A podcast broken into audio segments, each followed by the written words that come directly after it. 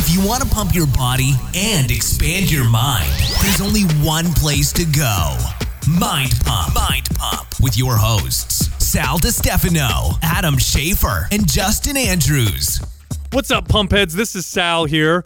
Uh, on the way back from the Spartan races last weekend, we had the awesome opportunity of sitting down with Robb Wolf, uh, a good friend of ours. He's uh, a huge figure in the wellness, paleo, uh, health community. He wrote a fantastic book, Wired to Eat. In fact, it's a book that me, Adam, and Justin reference all the time. Highly recommend people read it. The information in there is excellent. Anyhow, in this episode, uh, we talk about a lot of things. Robb gets a little unglued on a few subjects, which is hilarious. The guy's hilarious. Uh, and we talk about business in here as well, but mostly about wellness and health. We have a great conversation. I know you're going to enjoy this interview. You can find Robb Wolf online on his website. It's Rob, O R O B B Wolf, W O L F dot com. So that's R O B B W O L F dot com. You can find him on Instagram at DAS, D A S Wolf.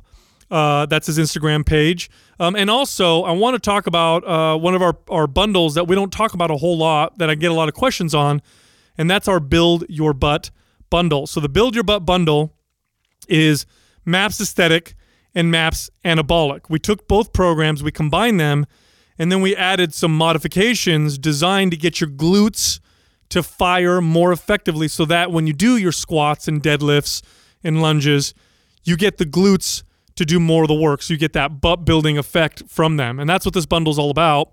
It's the Build Your Butt bundle, comes with two MAPS programs. If you were to run those programs back to back, you're looking at about six months of exercise programming. If you combine them together with the mod, now you're doing the Build Your Butt uh, bundle uh, kind of configuration.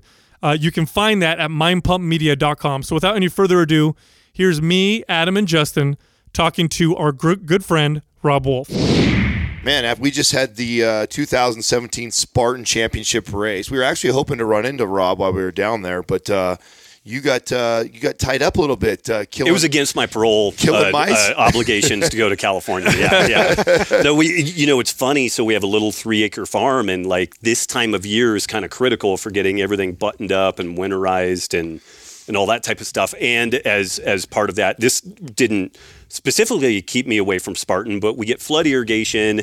And when the field floods, uh, mice and other critters die. And my dogs went out there and ate these partially decomposing animals. And then middle of the night last night, they started pooing and spewing from both ends. And um, at some point, I checked out and I put the earplugs in. I'm like, "Okay, Nicki, you're up. I've got an 8 a.m. Uh, interview with the Mind Pump guy. oh guys." gosh! Oh, so Oh, you're welcome. yeah, Yes, thank you. Yeah, we got you out of that one, buddy. Hashtag. Yeah. we, I had my dog not that long ago drank. So my neighbor must, and I don't know if they use Roundup or some sort of chemicals or whatever, but they were washing, and then we get this little runoff of water that was in my backyard. Roundup's And- perfectly safe, dude. Yeah. Oh yeah, I They drink sprayed it on our you food know, for for breakfast. my dogs must have drank out of it. And then the, the next day, it was the biggest scare I'd ever had for with the dogs.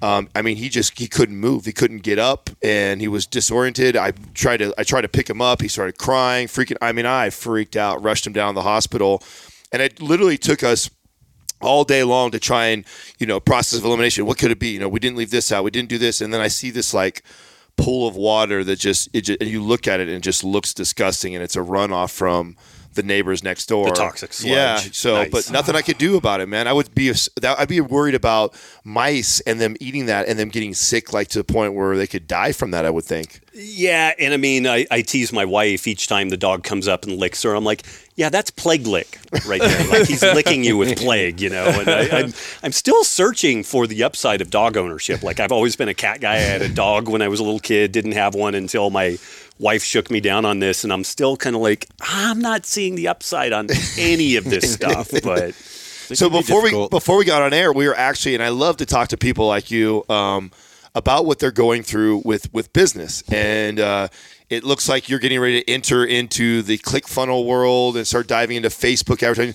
And you're somebody who pretty much has grown organically since you've started, and now you're heading that direction. What That- led that's you? a polite way of saying that I had no fucking idea what I was doing, and I just typed and talked and expected something good to happen. You were and so generally good, you didn't have to has do any of it. Well, it's, Right. it's Yeah. probably deceiving, like you said, because I mean, you were part of a lot of the CrossFit when it first started, and just kind of probably exploded with that. You're putting out great content. Um, I mean, for sure, paleo has now become attached to CrossFit, so it's probably kind of. Uh, I mean, it's kind of hard to probably tell that you weren't doing all the things that you could be doing. You Right. probably were crushing it right out the gates and never thought twice. Why did you, or what led you to start to look into this? What did you? Mm, you know, some of it, it it's interesting. So we became more savvy about what's going on within Facebook and, and Google. Like we we talked again a little bit before rolling. Like Google in particular is interesting in that they're trying to curate and own medicine and health and fitness. So if you put in a search term like bench press or something like that, Google will typically now provide a curated response and it doesn't go to any person or individual or organization site. It's something that Google decided to curate. And you've got to work your way down the list quite a bit before you get to the first paid ads, you know, with response to bench press. And then eventually you get down to the stuff that's actually good shit, you know. And, and Who actually goes through all that? yeah, right? right. And and fewer and fewer people will go through that process. And so we just noticed that we were kind of moving into a cul-de-sac, you know, where no matter how good the content was that we generated, you know, I mean, it, uh, downloads on podcasts were good but not spectacular. Website traffic was good, but again, you know, there, there wasn't this uh, a really a spectacular element to it. And so we started kind of kicking some doors and, and talking to people. And they're like, yeah, so these click funnels and doing, uh, uh, you know, figuring out how you're going to do some of the paid advertising and whatnot. And what we're trying to figure out how to do is to not make it the like 30 pages of scrolling HTML text, even though that stuff clearly works. Like it just works. You know, it's kind of funny. For a number of years, I kind of, you know, as a badge of honor, I'm like, yeah, I don't do any of those like seven steps to paleo abs type things. And then we were just at this event where there were people, and we, we talked about this. Like, there are people who don't have nearly as much reach as I do, and they're pulling down like $2 million a month. And what do they do? Seven steps to paleo abs. And I'm just like, oh my This is the you know? challenge. This is Yeah, where I wanted yeah. to go with you because this is something that uh, we've struggled with we since all we started. Is you know, if you do want to make a lot of money on the web, there are all these clickbaity things that you have to do. And guys like yourself, who I know have a lot of integrity, this has got to be a major challenge. Like, Like, how do you do that? how do I get their attention like everybody else does without doing what everybody else does? I'm not totally sure. Like we're still in the process of, of kind of motoring through that. What one thing? So we're working on a and have finished this thing called the Keto Masterclass, and so I put a ton of effort into that. Now I would say that the technicality on it is geared for something that would be appropriate to like the uh, the Weight Watchers crowd, but it, it, it would push them. Like they're going to understand a little bit about like beta oxidation of fatty acids. Like it, it's going to push them a little bit. This is not something that um, the super geeks who spend all day on the internet, like they're not going to learn anything super new with it. But it is a soup to nuts program. It's beautifully done. It's got great video. The uh, the course workbook alone, which takes you day by day through all of the material, is like hmm. 168 pages. Oh, so I mean, it's a book within the whole thing. So we put a ton of effort into that. So what I'm hoping is that yeah, we'll have to do some of the clickbaity stuff, but then what we give people is actually really, really good. Yeah. And and then you know we Kind of a find bait and switch type of. a little bit of a bait and switch. It's kind of like, okay, yeah, this looks like bullshit. Oh wow, it's actually actually something good reasonably Yeah, what do you legit, know? you know, and that that's the the hope. And we've shown it to like the guys at Ke- uh, Ketogains, and they were like, wow, this is really really good. You know, it, it, it's engaging, it looks good, it has good polish and all that, and then the material is on point. And one element of the material is even though it's a it's recommending a ketogenic diet we have a, a kind of a self-selection process where maybe a ketogenic diet isn't the way you should go. Maybe it's just kind of moderate carb. And so we actually have a way for people, even though this is the keto masterclass, we're not selling it as religious dogma that this is the one and only way to go th- uh, go about this. If you're a CrossFit Games competitor, if you're into jujitsu, if you have some uh, adrenal fatigue or HPTA axis dysregulation or what have you, ketogenic diet might not be the way that you want to do it. Like a moderate carb approach, and and we give people a completely stepwise fashion to figure all that stuff out. So the hope there is that yeah, we're going to lean on some of these clearly successful marketing tools, Hmm. and then hopefully deriv- deliver something that's not total dog shit. You said something I have a question about. So uh, uh, you talked about HPA dysregulation in keto. Why wouldn't that be a good, necessarily a good option for people in that in that particular state? Well, and it's funny. It could be a great option, or it could be a disastrous option. Okay, So, yeah, uh, uh, so if you have somebody who is experiencing um, Now HPA dysregulation. What is that? First off, to the audience? hypothalamus, pituitary, adrenal, and then you can also throw in thyroid, Mm-hmm. HPTA. Uh, uh, I want to hear what he has to say about Moda. Yes, after Yeah, yeah, yeah. But um, uh, you you have some people that uh, become insulin resistant for a variety of reasons. It can be sleep, it can be gut dysbiosis, it, it can be, and, and generally overeating is a big piece of this. It doesn't necessarily just need to be carbs, although carbs definitely facilitate the process. Um, I'm not in the camp that carbs are the cause of like insulin resistance and and uh, uh, diabetes and all that. I think that they're definitely a contributor. I'm not specifically in that like kind of Gary Taubes camp that says Right. carbs are are insulin resistance. I have been there, but over the course of time, I've, I've kind of changed positions on that. But if somebody gets into a spot for whatever, you know, however the fuck they get there, and they're in high blood sugar, low blood sugar, high blood sugar, low blood sugar, that cyclic element of the, the blood sugar dysregulation is super stressful. The brain does not like these peaks and troughs in blood sugar. So we get the adrenals pinged to release cortisol and adrenaline to bring the blood sugar back up on the, the backside. That antagonizes thyroid production. The cortisol release uh, directly antagonizes the conversion of T4 into T3. It accelerates conversion of T3 into reverse T3. So you just kind of cock block all of the, the thyroid production. It's literally the body trying to balance out while it's going up and down, and Yeah. over time, does this can cause like receptors to downregulate and the body to become more resistant to even things like cortisol? Right. Okay. Right. Yeah. Yeah. So you have one group of people that is in a, uh, a situation where they're they're getting that cyclic hypoglycemic kind of event. And a low carb or ketogenic diet may be the ticket for those people. But you have other folks that maybe the, the HPTA axis dysregulation, whether it's thyroid specifically or um, some people with uh, autoimmune disease. Guy, you guys need to get on the, the your podcast, Bryan Walsh. He's a naturopath. That name sounds And familiar. uh, I had him. down. I had him on my show, and I thought I knew my my immunology and like my my. Uh, oh wow, he dropped some knowledge on you then. Oh, huh? dude, he. Oh, he wow. I had some immunologists ping me, who were like, for a non-immunologist, that guy knows his immunology. Wow. Yeah. Awesome. like, And how's yeah. this conversation? Is it like yours? Ph- phenomenal. Oh, wow, okay. He's, he's he's an educator through and through, but he really got in and started talking about like, okay, so if we do something like a Dutch test, and we look at you know total uh, cortisol and cortisol metabolites, maybe the reason why the cortisol is low is because the body is trying to turn on or off different segments of the immune system for a therapeutic effect. So your cortisol looks low, and the kind of standard like uh, uh, three or four point um, uh, adrenal stress index test. it's kind of like okay, usually that somebody would see that they would see an uh, an overall low cortisol status, and then they would recommend something like licorice, which uh, licorice extracts. Uh, enhance the retention of cortisol in our system. It blocks the breakdown of, of cortisol in the liver. So we may get an elevated cortisol level, but that may be antagonistic to what the body actually needs you to do because it's actually trying to either Wow. suppress or enhance one element. And so this is where you're, you're basically doing green allopathy. You see something that you assume on this specific little slice of the story is a problem.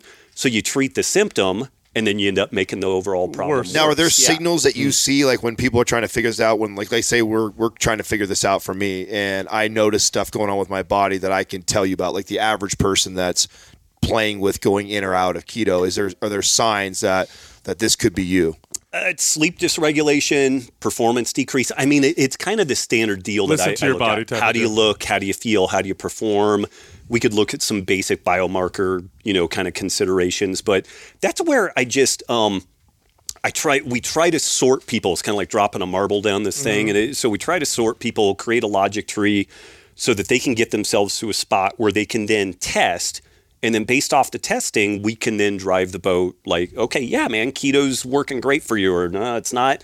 Let's bump the carbs up to 75 grams a day and see how you do. And so we have a really uh, transparent process with that to help people figure out what's what's best for them. So in Mm. that state, why would keto be bad then? You were going down that path of the for some people, and in, in particularly in the beginning of this this process, we do see an enhanced adrenal output. We tend to see elevated cortisol, elevated adrenaline, uh, corticosteroids uh, across the the border elevated. And if somebody's already in kind of a compromised state, Got it. it might be too much. It is definitely a stress, particularly when you first enter into the the ketogenic state. So if they're already like teetering on the brink, it may not be the. I the noticed best this with fasting with clients of mine. Uh, Yeah. In particular, I noticed it with myself. If I when I fast, sometimes the energy I get feels very uh, sympathetic in nature. Yeah. It feels like it's cortisol driven. Yeah. And I can tell the difference between normal good energy and that kind of wired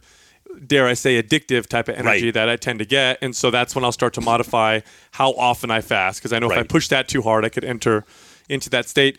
I've uh, I've also speculated potential behavioral changes in people um, where perhaps they're seeking out uh, activities um, uh, that cause cortisol to spike because they need more. For example, I'll notice people like this who are in this HPA, you know, kind of dysfunction, uh, will seek out the harder workouts because they feel so good while they're doing them, even though it's the exact opposite of what they need. Um, oh, perhaps because those harder workouts are causing that spike of cortisol. Now they feel good. Um, are are you? Are there other behavioral effects that you can kind of connect to? You know, some of these things. Yeah, and I mean, this gets really soft science and, and That's a fun, little though. bit woo. Yeah, you're a, Um, you're a fun person to speculate I- with. That's I why just, we're here. um, We did I, last time. I see people just like dysfunctional relationships. So like they cause those can't- cortisol spikes. They can't deal with just like, hey, I'll you know like my wife and I, I, I give her shit all the time, but she is super even keel. We have a really amazing handoff deal. Like, um, I in working on this this keto masterclass when I was doing the primary content generation, she did the bulk of like the cooking, the house, all that type of stuff. I finished that, and now she is the one that's basically tasked with getting all this like click funnel mm-hmm. integration, all this type of stuff. And so, like the past two three weeks, like I take the kids to school, pick them up. I do 99% of the cooking. So we have a really easy transition with that. And we have, there's no drama. Like we, we were just talking about it. We're like, neither one of us ever hang the other one out to dry because it's like, oh, fuck, I've been taking care of the kids for three weeks straight. It's like, well, yeah, because Nicki, you're doing all the important stuff now and I don't have anything important to do there are people that and i think some of it is is maturity also but i think that there's something where like either low dopamine or maybe this need for that kind of adrenalized state they just create drama because you feel more alive in the moment and then you get all the makeup sex and all that type of stuff afterwards too. But you know they they can't deal with even keel. Even keel freaks them out. It's almost like there's no it- it's almost like a a sensory deprivation chamber in a way where they don't get any feedback and, and so they need to to start it, it's like a bat you know it's pinging out sonar to try to get something See, coming back I, I don't see Hmm. when people say that's kind of soft science or woo woo. I, I counter and say we've known for a long time that changes in hormones and you know neurochemicals definitely can affect behavior. They can definitely change behavior. You give testosterone to a woman or you give a man estrogen or whatever in extreme cases, you will see changes in behavior. It only makes sense that if the body is seeking out or needs cortisol that it will alter behavior in ways that will cause more cortisol to release. So things that I've noticed with clients is these people that I've identified in this particular, you know, uh, in this category of people, they'll be late for appointments often. They'll have mm-hmm. deadlines and they'll wait to the last minute to get them going. And or things will be a rush. going good and they'll purposely sabotage themselves. And it's right? because they Yeah. it's almost like their body's driving them to, to to do these types of things. And then when we work on and it's funny because it's this cyclical type of thing because it feeds it. So then I'll tell them we need stress management. And then that and that'll also feed into getting their bodies more responsive to cortisol and all that other stuff. Now, is this So- something though that could potentially be something that's more behavioral that they've been that they've been embedded with since they were children because of that? Because they grew up in a chaotic house and stress was always there, so they were. see for me being the reductionist like biochemist guy where i'm like the the the neurophysiology the biochemistry and the behavior to me are inseparable you know Oh, God So- damn, I'm so and- happy you say Well, that. and, and there's a bunch, but this then there's a bunch of people that are like, "Where's the spirit?" and everything, and I'm like, "I don't know, man. I'm still waiting for my burning bush." So, so I don't know. And and when it, when I said that I, uh, you know, this stuff is soft science, there's this whole little corner of the internet where if you don't have an RCT for something, then it it, it just doesn't fucking exist. And you know, all of those people, I really Those want are to. our favorite ones to poke The- at, Robb. I, I want to bring them to the the hammerometer where we stick their foot in this thing, and it's like you drop a hammer on their foot, and it's like, did it hurt? And they're all, yeah. And I'm like, ah, there's not a fucking RCT for it. Go you know? It didn't hurt. You know, we, there's no proof that it hurt. So yeah. yeah, it's uh, uh, it's interesting because um, just through our process through fitness, we've all been doing this for so long. You start to get to this point where you realize that in in opt in a state of optimal health, um, that your body kind of the, the signal the signals that it it tells you to eat, sleep, and the way you should behave and whatever. It all you just kind of listen to your body and it kind of tells you what to do. But then when you throw them off with you know poor diet or you know constant exposure to you know electric lights or whatever it throws everything off to the point where it affects your entire life not just the stuff that we normally can measure like body fat or Right. performance and that kind of stuff so it's you know very very fascinating I know when we deal with these people, I know I have a few series of things that I tend to go to. Do you have like a go to advice that you kind of start? Because someone who seeks that all the time, it's kind of like, okay, let's address food, sleep. Do you have an order of operation that you tend to go to when helping somebody? Like, Oh man! So when we ran the gym, I was just such.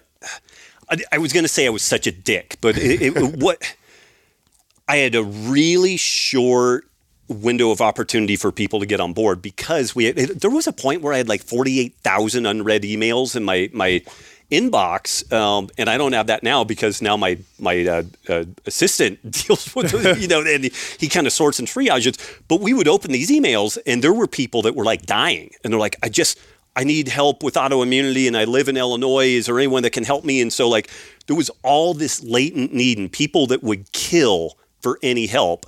And then I had this person come in front of me that, that was, ex, uh, exhibiting or experiencing these kind of squirrely behaviors because of dopamine or whatever the fuck it was.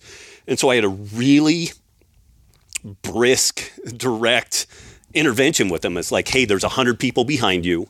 You're going to do X, Y, Z, and you're going to trust in the process, and you're not going to ask questions because there's somebody else that wants it more than you, and they may not be the pain in the ass. And I'd rather succeed than than fail, you know. and so, but I mean, it, it's the standard stuff. It, you know, sleep, appropriate movement, and then also trying to get people in their body. And th- this is uh, something that you kind of alluded to. If somebody was raised in a super chaotic environment, and I would kind of put that with myself. I love my parents; they were great people. My dad had. Someday I want to do a book about both my parents' lives. you as lost them at what- what age, right? They, uh, they, not super early, but uh, my dad eleven years ago, my mom like four, four or five years ago. But um, they had super abusive, challenging lives, and so what they were able to do with me was a quantum leap better than the lives that they experienced. But it was still like crazy. Like my uh, looking back now and talking to my sisters sometimes, like my mom was probably bipolar, like she had all kinds of uh, problems going on, but did a really amazing job for what she did. But coming out of that chaotic environment, I sought chaos. And so a lot of my early relationships, like the more dysfunctional and broken the person was, like, man, I've got exactly here's your gears, and man, my gears mesh perfect. Dysfunction. Oh, I got your I got your solution. And it took a long time to be able to disengage from that and actually took me 28 years. How long did it take you? Do you remember? possibly a little longer than that. you're, you're smarter than I am. So you know, and uh, but uh, and I talk talk to my wife about this. This is part of the reason why I do jujitsu. Part of the reason why I do bow hunting and stuff like that. I've got to have that other thing that is the danger and the risk mm. and the dopamine and the engagement. Otherwise, it's like, oh wow, here's a dysfunctional person, and it, it, you know all of those tendencies are still there. So I, I would try to have that conversation with with folks, but I'm not a therapist but you know just some of this kind of big picture stuff of it, it's really interesting getting people to start functioning in a way that's healthy. So if they had a gambling habit or if they spent money that they don't have like there's all this kind of dopamine like you know living in the moment kind of deal. And if you get people to not do that they'll they'll look at you and they're like dude this is like eating cardboard. It's kind of like the hypo palatable food mm-hmm. problem. Their life just sucks. They don't have any joy, they don't have any excitement, and you have to figure out ways of getting it from other places. And this is why you look into the uh, CrossFit world. There are a ton of people that were addicts of various flavors. oh jeez yeah Dude, definitely. CrossFit, and I still can't figure out how more of these formerly addicts become CrossFitters are not also vegan Wow. because that just seems like the fucking next trifecta, you know. And, and, and I just do perhaps the of it. training volume actually kicks them out of that, like it would destroy them if they did it. But you know, you find things like that where hopefully it's a more um, it, it's a healthier obsession, but there's still that need for for the you know and Art, Art De Vany. I know I'm bouncing all over the place, but Art De Vany has talked about this a lot from like the evolutionary perspective. We just had a certain amount of chaos and danger baked in the cake living as hunter gatherers, and there's some expectation for that, and life becomes so monotonous and and predictable that then people start doing squirrely things. This is our like, this is our Yeah. theory on like the huge rise of like OCR and, and these events where we punish ourselves for 16, 19 miles an obstacle because we're becoming so plugged in Yeah. that we need to feel again. We need to feel ourselves Right. and feel life. And so I think a lot of these businesses are going to continue to explode because tech is just moving so fast and we're becoming more. I mean, we got VR around the corner. Right. Real soon here, we're going to see people that probably have a challenge of stepping out of VR because VR is better than their actual Right. reality. It's so it's so Right. funny you said what you said because a lot of our issues early on with uh, some of the movements of CrossFit and then OCR and marathons is because when we were trainers, the clients that would seek those out were the last people that should probably be doing them. Right. They would treat them like another addiction, like Right. like you know, like they're moving from one to another and just continue to pound their body because they're seeking that you know that and, and so a lot of our job was to try to you know okay well that's one step now let's get you to another step it's almost like you got to take a person through steps of obsession that are gradually better and better and better kind of get them wean them off almost Right. um, it's uh, this whole desensitizing process i think is what you're talking about where people will stop and then just be like life sucks Right. and it's it's all it's no different than for me at least than when I work with a client and I start to change their nutrition and they're finding the food that they're eating just boring. Right. You know, it doesn't like water. I this one always used to blow me away, but I would tell people like all you're going to drink is water. Let's start with that from now for you know Oh, in the beginning. It's like punishing 'em. And they're like I can't drink water. It doesn't taste good. And, I, and to me it was just mind blowing. It's like it's fucking water. What do you mean it doesn't And you want to lock them in a closet for like four days, and then you're like, "This is gonna be the best thing you ever drank." yeah, right. And you Perspective. and you scoop it out of a tepid toilet, you know, and you're like, "There you go," and they're like, "Ah." yeah, yeah, absolutely. so, yeah. but I do think you know, uh, just talking about this, it's um, it's it's as if we've been taught to ignore our body's signals since we were children. Everything from hunger to which you know, which most of us never experienced real hunger, to ignoring our systems of satiety, to then uh, you know hijacking our systems of you know. What is it called? Pal- uh, when you when something you get sick of eating something. Pal- The uh, palate fatigue. palate Yeah. fatigue and we're you know and it's almost like we don't even we're so disconnected from our bodies that it just turns into this total mess and it's like and you're talking about the psychological piece uh, i see the future of health and wellness being like you need to know all of that because it's such a big role in, in you know what we're doing Yeah, and you know, to a degree, I, I tried to tackle all that in Wired, you know, sleep and circadian rhythm, food, movement, and then community. And community has this whole, it goes from the gut microbiome to the people around us. And that's also, though, where stress, lo- most of the things that we experience as stress live, like the keeping up with the Joneses deal and, and, uh, you know, all of that, that uh, so much of what we perceive to be stress is just this activity going on between our ears of something that happened in the past or that we're worried about potentially happening in the future. And it's very, very rare that it's actually something like right in front of us, you know, like the car barreling towards us or something. It's like, okay, that's a legitimate stress. We need to address that. And everything else is is just something that we're bringing on ourselves. And uh, the, the book, uh, the myth of stress like i fought that guy on that i had him on my podcast and and uh, i was like oh you know hunter gatherer times like we had less stress and everything. He's like no no no no that's bullshit. Like but it, it, it was people were more in the moment and we didn't have this past future orientation. And uh, he pretty well like beat me down with Oh, that. Wow. I'm like oh okay yeah you're actually totally right. And I'm- I'm So wrong. along those lines, as a father, what are the things that you're scared about in the future, or I don't know if "scared" is the right word, but what concern, Concerned, yeah. what concerns you about your your children's future, and what are you excited for? So what do you what do you what do you think about? Oh man, um, that's a big. Let me noodle on that a little bit. You, one thing I've been doing with both girls is when they get upset, we do a breathing exercise. cool. So I'm like, okay, okay, you're okay. Whether they they're, uh, they get psychologically or or physically hurt. You know, they crash their bike, whatever. And I, I'm like, okay, let's put our hands on our belly and we're gonna do our breathing. Wait. Hold it, hold it.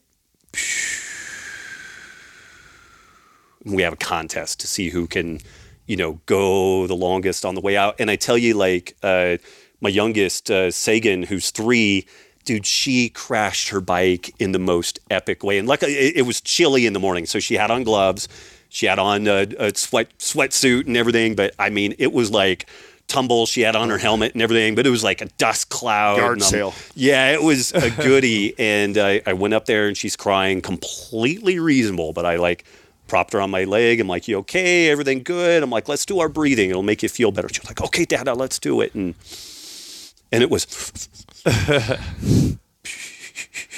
and by the third breath, she was even keel. That's cool. And uh, I, you know, if I had had that technique as a kid and could have carried that through my adult life, that would have been pretty powerful. Now, usually, I still need to coach them on it. Like they don't just like auto regulate with that. But one thing I'm trying to teach them is just this very basic like kind of biofeedback thing, so that um, they're if they're ever in a situation, if they can get the wherewithal. They can bring themselves back down to a, a really calm state. So How do you, that- how do you handle tech right now? they they watch a little bit of TV, maybe uh, twice a week. It's mainly PBS. I, I, I am chagrined to admit. Um, and it's so funny. It's almost like you know the kids are, are attracted to junk food. Like I, Zoe has figured out how to uh, navigate the Apple TV, and I went in there the other day, and it was like. Um, Barbie and Friends Mermaid Adventures. And I'm like, what the fuck is this? You know, I watched it for a few minutes and I'm like, no, we're not watching this. It was just ridiculous. It was just conflict for the sake of conflict. Like there was nothing, even just like the dialogue and stuff was terrible. Now I will say, um, she has roped me into watching some My Little Pony stuff, and it's it's illustrated in kind of a uh, uh, uh, a Japanese anime kind of deal, and there's some funny stuff in there, and so I'm kind of like, okay, yeah, you can watch a little bit of that, but it's usually a little more. Uh, some intelligent Cur- humor in there. Curious George, Wild Kratts, and then you know we will um, jump onto YouTube and we'll pull up like both kids are fascinated by planets and dinosaurs, and so like I'll pull up the uh, the Carl Sagan series, and so we'll watch some stuff on planets and stuff like that. But um, they really don't get any iPhone access, any iPad access. Um, if we travel, then we have two iPads that we pull out, and they get to watch some movies on the iPad. Because when we're in hour eight or ten on the airplane going somewhere, I'm kind of like, okay, we'll we'll we'll we'll deal with whatever you know uh, uh, ramifications are, and it's like cocaine for them. Yes. They want it desperately, and it's interesting. We bought uh, both girls a little camera last Christmas, maybe the Christmas before, and it has a lot of games on it and everything, but it's a set number of options, whereas these iPhones and iPads are effectively infinite. There's always something you can tweak Download and or buy fiddle or- and download, and uh, you know, and so it's interesting. They will go through cycles where they'll play with the camera and they take pictures and they do the kind of like uh, uh, low grade uh, uh, photo editing with it and stuff like that. And there's a few games that they play on it, and they enjoy it but then they put it down they may not play with it for three weeks whereas like if there's any of that iphone ipad interaction it's like cocaine they, It's they- interesting. there's- I notice yeah. like literal, um, I mean, classic withdrawal symptoms from my kids because they'll go to my their, their grandma's house and sometimes she's busy or whatever.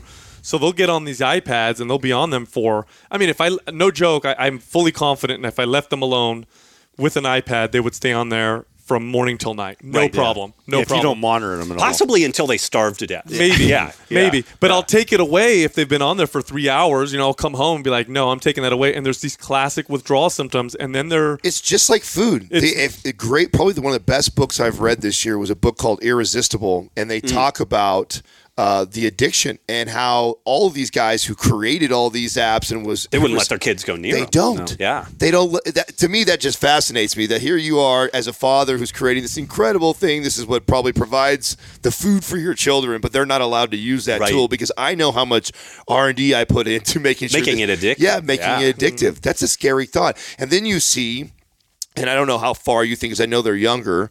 But like you see with Instagram and Facebook, and even now companies when they go to hire somebody, they ask for social media. Right. Because as a business owner now, if I've got all three of you coming to work for me and you guys are all trainers and, uh, you know, Justin's got 3,000, Sal's got 2,000, and you got 20,000 people connect to you on Instagram, well, I don't even really care if these guys are maybe a little bit smarter than you. I know you're, you're going to pull more for my business. So, Right. I mean, now it has that much power and influence. So, as a parent, like, how do you wrap your brain around, like, how do I introduce this to them? How do I let them use this? But then also not discourage It's them too such a much new because frontier, man. and I Yeah. could potentially hurt them in the future for work and business. Like, You know, it- it's interesting. So both girls go to a Montessori school, Oh, whi- great. which is super cool. And the way that they handle tech, they they they they don't want any screen time. Like even the amount of TV that that we provide the kids, they're probably like, ah, it's you know too much. But um, one point that they make is that technology advances so quickly that the UI, the user interface, is it gets simpler and simpler and simpler. There's no point in like having the kids go over and you know like type stuff into a keyboard or even like playing around with that quite yet because the user interface when they get into like a work environment is probably going to be different. So That's a great point. Why even bother with this stuff? And so that that's kind of interesting. And um, but when you go into their library, they definitely do have some nice computers in there for kids to do research and stuff like that. One of the things that caught me the the most when I walked in there is that the the top shelf of uh, one of their main bookshelves was like uh, 20 years of the Economist magazine, and I'm like, oh, we're Oh, fuck- there you we're go. fucking here. if they're there. teaching kids that now, that's Well, excellent. and they have which they some- should. They have some cool stuff where like all of the classes um, help to prepare the hot lunch.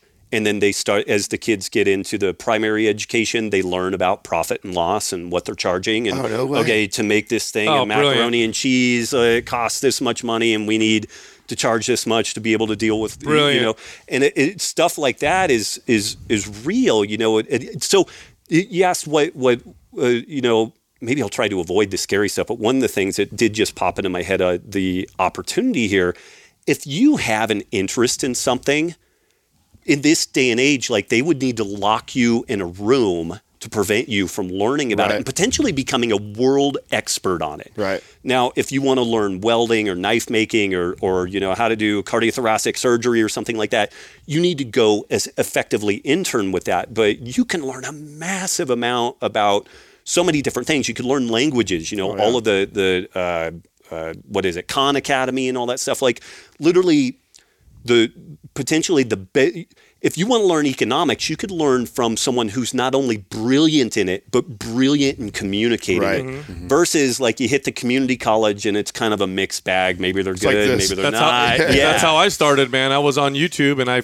I saw Milton Friedman, which he's like the, one of the greatest communicators of, uh, of economics that you can find, and that just took me down a rabbit hole, and I became very passionate about it. But had I gone to a university and listen to some boring, you know, instructor, I remember my econ class in high school was so I could I was like, this is this sucks. Right. Then you hear Milton Friedman, I'm like, whoa, this is great. You know. Right. So e- exciting times, definitely exciting so times. so you have an opportunity like that, you know, and and uh, uh, our our youngest is really interesting in that at, at three she. Uh, and you know this is the doting dad to some degree, but even other people are kind of like, okay, she really understands math well. Like she'll, she's like, Dad, I'm I'm this many, and Zoe is this many, and you're you're four plus, you know, five, uh, you know, for forty five and all this stuff. And I'm kind of like, holy shit! And we we just bought a puzzle the other day, this dinosaur puzzle, and the kid just like scans the pile of pieces, grabs it, plugs it in. And like it would take me 30 minutes to find that thing, and I would have to sort each one. I'm looking at the colors. So she's got some pattern recognition stuff early, and and uh, so I'm like maybe some math, maybe some engineering, who knows? And then Zoe has a whole, you know, uh, uh, set of stuff that she's really awesome. interested in. So it's really that part is really exciting. Yeah. In that we could use some technology to be able to, you know, anything they're passionate about, anything they wanted to do. If one of them wanted to do art, you could learn so much about art online. And then if they really wanted to go intern with somebody, it's like, okay, there's this dude in Florence, Italy.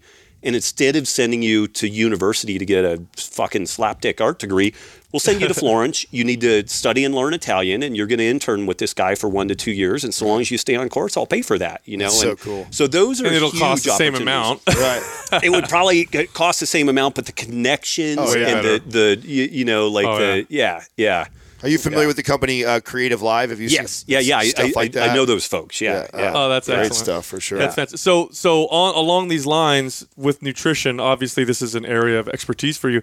How do you feed your kids, and how do you recommend people feed their kids? Because I know obviously we we we talk about different ways of eating.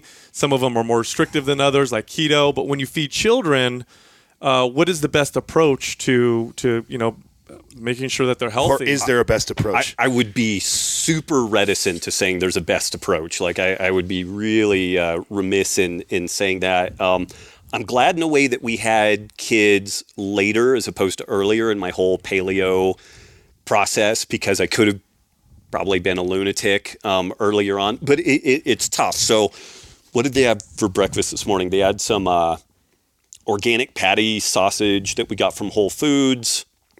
They had strawberries. They had this uh, nutty hot cereal. So I take apples and almonds, blend them up in a blender, puree them super, super fine, basically like oatmeal kind of consistency. Cook it on the stovetop, and it, Oh, it's just like hot cereal. And I put a little cinnamon in it, and the girls crush it. So they had sausage, uh, strawberries, nutty hot cereal, and then some pecans. And that's what they had.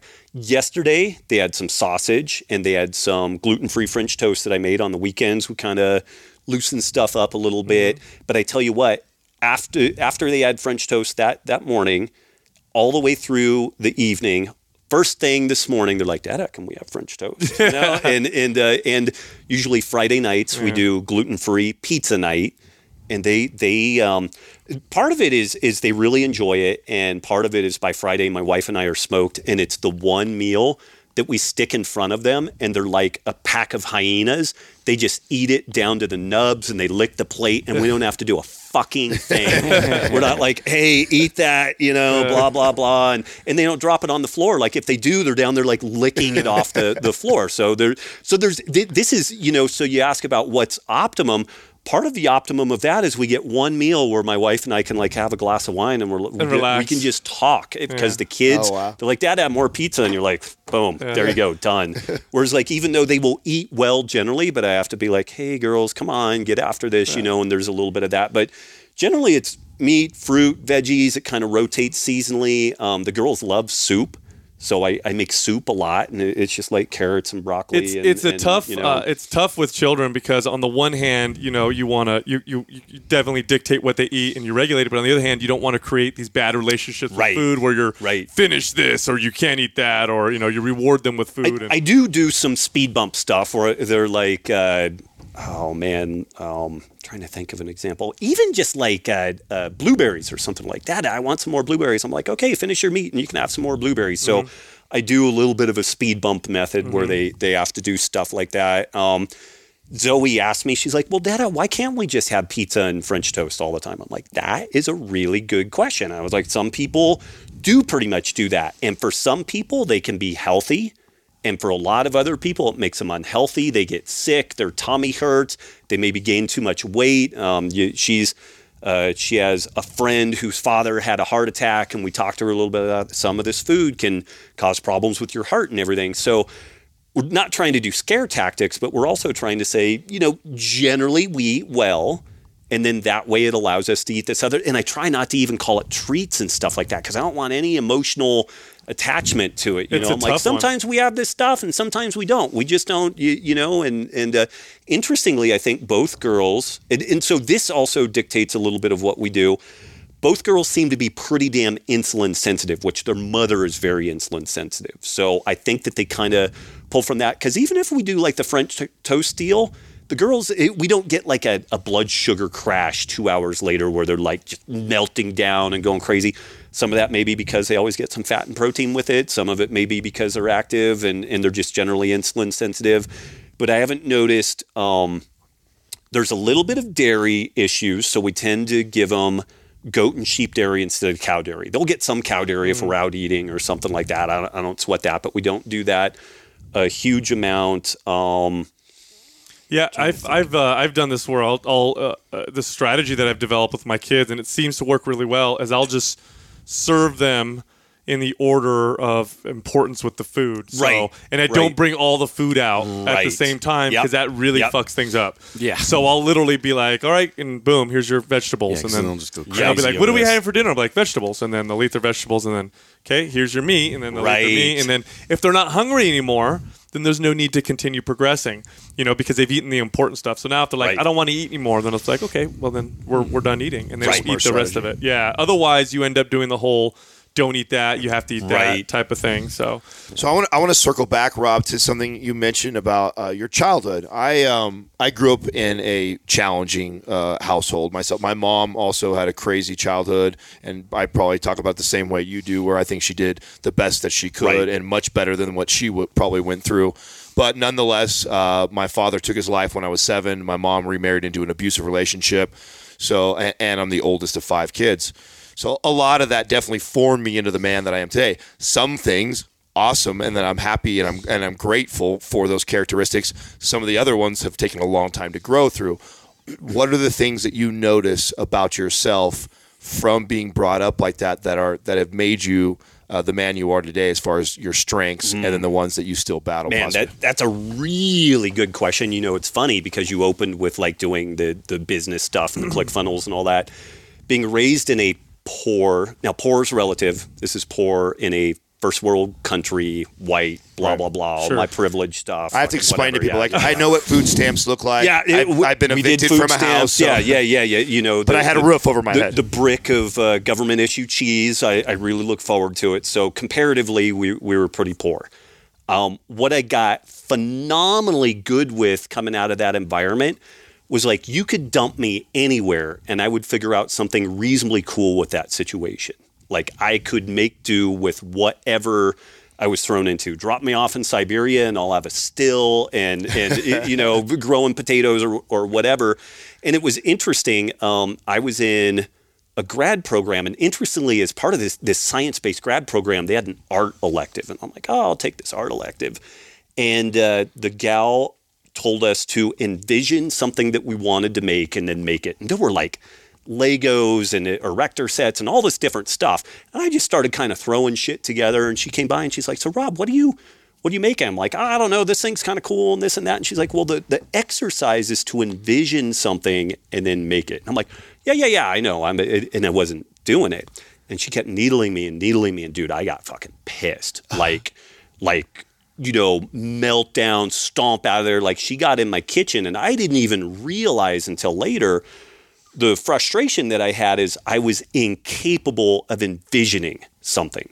I was completely cock blocked on that. I couldn't envision anything I wanted to do. Now I could make do with what I had in front of me, but I was incapable of being able to envision something. Maybe five years fa- fast forward, and I'm in a relationship with with Nicki, my my wife, and she's talking to me about this stuff because these things pop up in the course of like business and whatnot. Like I became really good at making do, but I was abysmal at being able to envision something and then go for it. And part of what uh, uh, I believe an outgrowth of that is that in this chaotic environment, you can't really plan down the road. And so you become good at just dealing with the, the here and the now. And that's a very laudable thing. That, that's powerful. But an inability to plan and to dream and to, to to chase that stuff. And part of it too is you already deal with so much letdown that if you envision getting something and then you work towards it and you fail, that might be enough to just fucking kill you, mm-hmm. like right where you're at.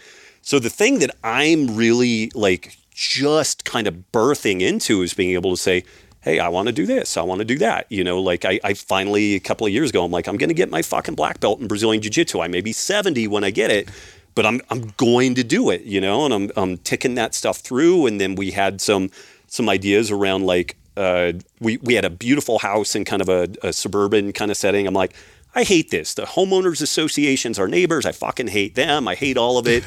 I want to be on a little farm. I want to be able to shoot my bows and arrows. I want to do this, that, and the other. Zoe or Nicki was like, "Well, envision it," and I drew some stuff out, and we went and got it, and we knocked it out. But I'm I'm probably at like a eight or nine year old's level of being able to like envision something and then go out and and knock it out and do it. But that's um it's been a hugely powerful thing for me and and it was something that I I uh what happened to me, it, being able to make do with the situation was really beneficial, and it still serves me a lot today. Like, I don't have a lot of like frustrations, and, and I see people they show up at a restaurant and they're like, "This cheesecake just isn't the way it was last time," and I'm like, "Well, cry me a fucking river," you know. Whereas for me, I'm like, "Oh, it's a little bit different. That's cool. I'm going to have more of the Brussels sprouts or whatever." Like, it just doesn't phase me in that regard. But then also, it, it allows me to. Um, not have the standards that I should have and the things that I do actually want. Like I'll be like, eh, okay, that's cool. I'll just make do with this. And there are some times where like you want to get your fucking back up and be like, no, goddamn it, this is what I'm going to do. And as a 45 year old male, I'm just now learning how to do that. But I've been very, very good at making do, and I'm just now learning how to make what I want. And- And, Interesting. it's really interesting. And honest to God, it's still scary. Like it's a, it, mm-hmm. I feel like I'm, I'm high wire walking and not real comfortable with, with what I'm doing with it because I've got years of skill set that's so refined in this other area. But that, that is a really good question. that that Mm-hmm. requires a, a such a high level of self awareness because it was so um, so much a part of who you are. Like, how did you start to even see it and recognize Well, it? especially when when and this is like I can totally relate.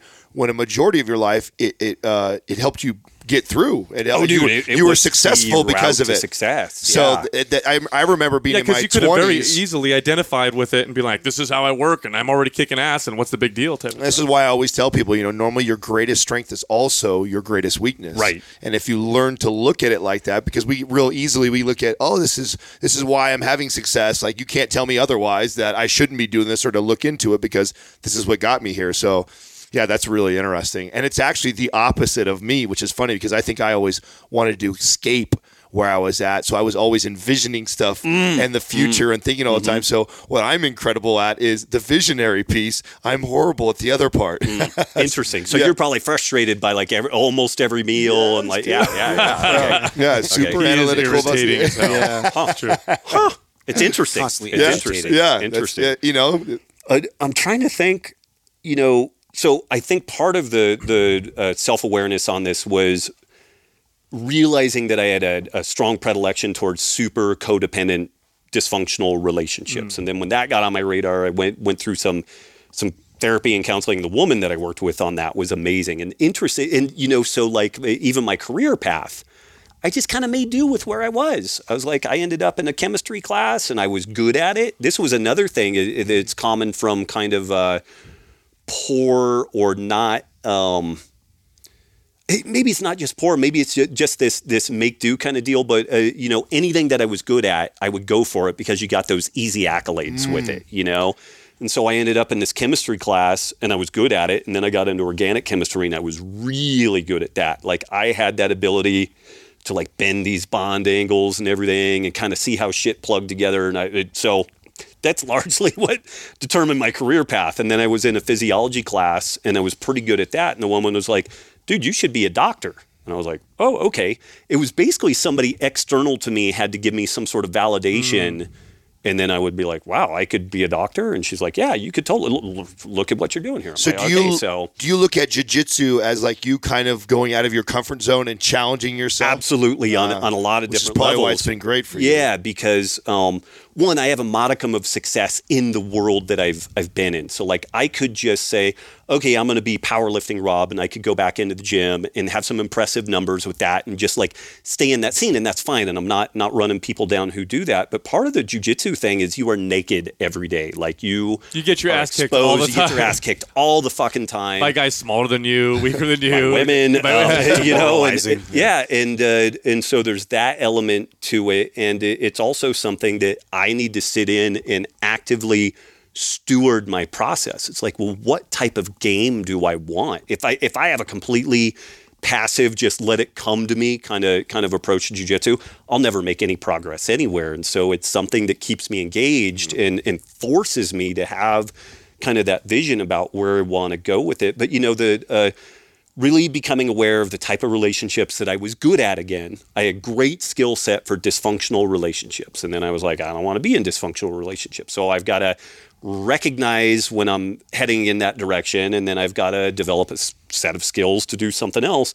And I got have to give my wife huge credit on this stuff. Like it was interacting with her and in in the process of growing multiple businesses I would ask her a lot of questions. I'm like, so what are you thinking through with this? She's like, well, I'm imagining that we're going to do boom, boom, boom. And I'm like, I can't imagine any of this stuff. and then this is where I told her about the art class and this and that. And so it, it's been kind of a, it- you know, peeling the layers back of this whole thing. But it, it, it's, uh, yeah, I guess that's been kind of the you know, process. I, yeah. I definitely. Uh, I used to say I had a sign on a back that on my back that you said "I'll help you," and I used to totally dates those girls. You know, was Right. The, the father figure. Captain Savaho. Bro- broken wing. Yes. I am your answer. Yes.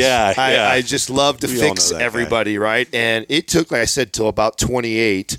Um, now, was Nicki the first woman that wasn't like that for you, or were there previous relationships where you started to notice that you were starting to put that together? Like, oh, I keep. Like she's go- not as messed up as the previous one. Yeah. but she's still there was a, up. there was a little bit of a stepping stone process. Yeah, yeah. Yeah, that- that's what I noticed. Because I'm, I'm Katrina is definitely my rock. I've, she's been with me for six and a half years, but it took about uh, three other women that weren't just really dysfunctional to lead Right. up to that before I finally feel like, oh, this is what I'm supposed to be with.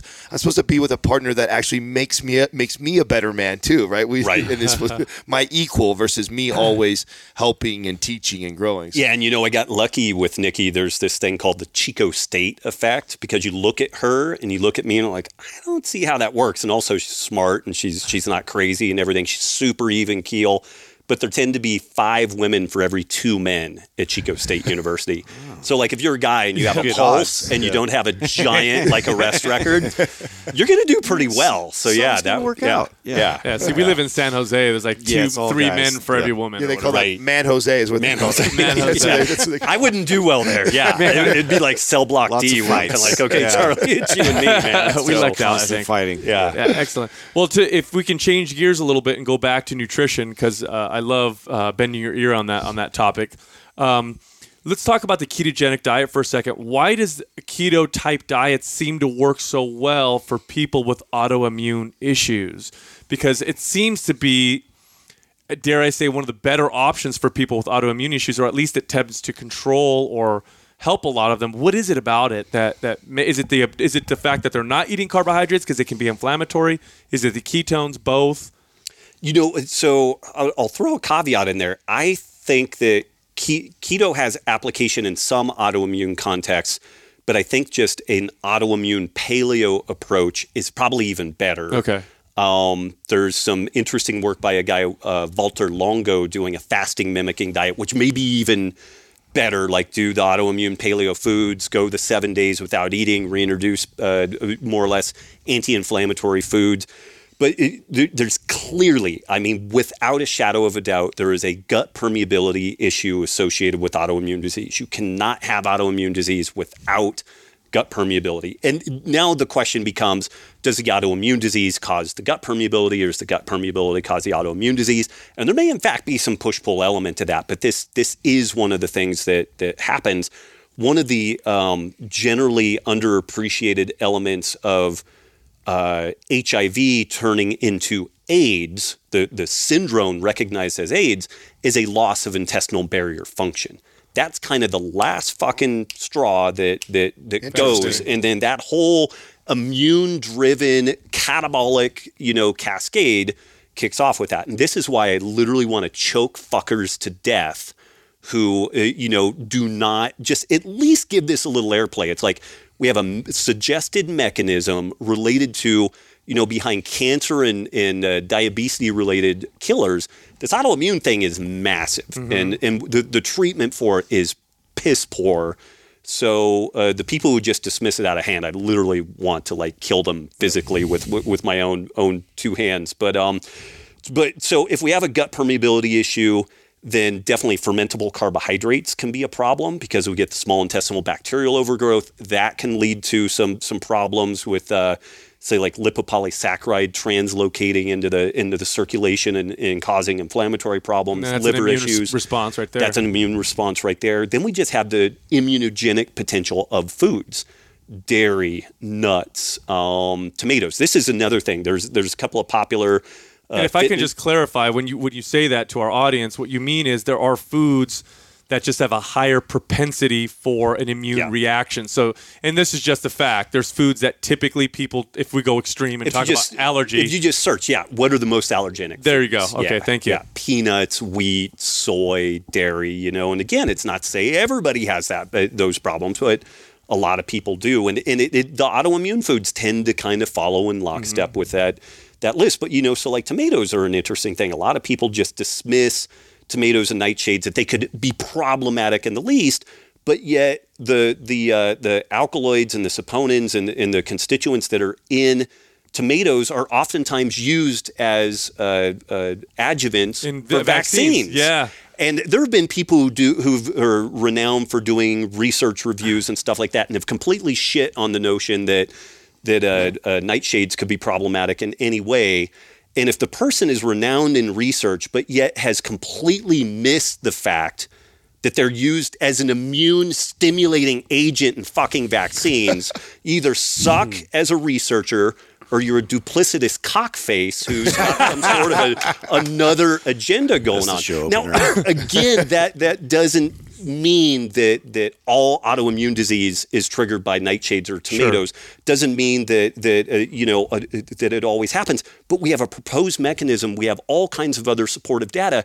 Can we at least kick the tires on this thing? And, and at a minimum, if somebody's having a problem, say. Hey, why don't you try this elimination diet? And uh, I'm actually working on a, a review right now. There was just a paper that was a pilot study, so there was no control arm in this, but they used an autoimmune paleo diet for irritable, irritable bowel disease, which include ulcerative colitis and uh, oh man, Crohn's disease, and they had a really remarkable result with it. Now we didn't have a control arm, and it was small number of people, and you, you know, so people get in and start throwing all these hand grenades at it. But the purpose of the study was to show the potential efficacy and and um, that people would actually adhere to the protocol, and is it worthwhile doing a randomized control trial? And the answer is yes. It's compelling. So I'm in yeah. that world, by the way, because I have a family member with Crohn's. And thank God for the internet. Uh, you've got a, enough people that can gather together and create enough anecdote to where that can drive some research. Right. But also, if you're a, you know, if you have Crohn's disease today or some other autoimmune disease that, you know, like you were saying, Western medicine has shit treatments for it. It's either hammer your immune system with something or suppress the hell out of it or even give you mild low doses of chemotherapy believe it or not as some of the treatments. So you can go online and see these groups and my this this family member found that something called the carbohydrate specific diet mm-hmm. Mm-hmm. seemed to work really well for people with Crohn's and really it, it literally is eliminating a lot of these foods that tend to have these immune responses. And he went into almost complete remission with his Crohn's from following this type of a diet. But at the same time, the Western medicine doctors or the traditional ones, they don't even seem to acknowledge that there could be a, a connection between the two uh, at this particular point. It's very, very frustrating. Oh, it's incredibly frustrating. It, it, it's reached a point for me where I, I uh, it's interesting. I ran across some of the lawyers. I think we talked about this a little bit on the the last show, but the lawyers that were involved with the tobacco litigation, and we kind of put on their radar this idea about like uh, if you have some sort of dyslipidemia or or metabolic syndrome, and you're a healthcare provider, and you recommend something other than a low carb diet. You, you should be held legally responsible for the, the deleterious after effects. And they're like, oh, dude, this, we, we could this would be easier than than tobacco, you know. And and uh, in in the same vein, you know, any of these autoimmune diseases, it, it's reached a point where if you are a gastroenterologist, endocrinologist, what a- what have you, and you are ignorant of the fact that there is some some therapeutic potential here, because all we're asking people to do is tweak their food. You know, maybe 30, 60 days, see what mm-hmm. happens. Um, about as as and I think like the number three killer of Americans is, is medical intervention, mm-hmm. and mm-hmm. this is just shit going wrong. Like Yeah. you go to Yeah. your doctor for something that should be benign. It's not even abuse. It's you're doing exactly what they're telling you to Yeah, do. yeah. Yeah. It's a complete standard wrong. of care. And so we're worried about recommending low carb diets or Right. ketogenic diets when like going to get a toenail removed and you fucking die from it. Yeah. You know? So, no, yeah. it's it's it's it's to me it's um it's fucking mind blowing that we don't consider food uh, to be one of the most important factors in how you feel. Period. I don't care what your disease or disorder is. I really don't. Food is gonna play some kind of a role. Maybe that doesn't cause it. Maybe doesn't cure it. But it can definitely have an impact. I mean, you're you're taking food and you're putting it in your mouth, and it becomes a part of your body, and you're doing this every single day, and it can affect everything from your skin to your stool to your mood, and it's just crazy that they don't even consider that. It's absolutely Well, this is what we talked about. We did discuss this the last time, and I think I think it's so fascinating that you know if we if we're doing if we're studying an animal, you know that we just found somewhere, like all the stuff that we look into, like their sleep patterns, the food they eat, when they sleep, we take that all into account. A human comes in to the doctor's And office, none of it applies. None of Yeah. that. Yeah. applies. How does that make sense? Like, why do we do that for some animal across the world that we've never met before, and we're trying to figure everything about? It? But then if a human comes walking in and says, "I've got this issue," and it's just like n- n- all those things don't matter. Oh, so you're a shift worker. You have poor relationships. Um, you eat terribly. Uh, well, you, you you just have a, a statin deficiency. Like that, clearly, that, that's the issue. You know, it's not. we need to give you more statins. Yeah, yeah, yeah. Which they just had a great uh, research article on on statins, and it was basically like statins accelerate atherosclerosis. They are a, a, uh calcifying agent, and uh, absolutely no. Or, or very, very suspicious justification for recommending. It's a very narrow, narrow slice of the population that may benefit from Right. statins.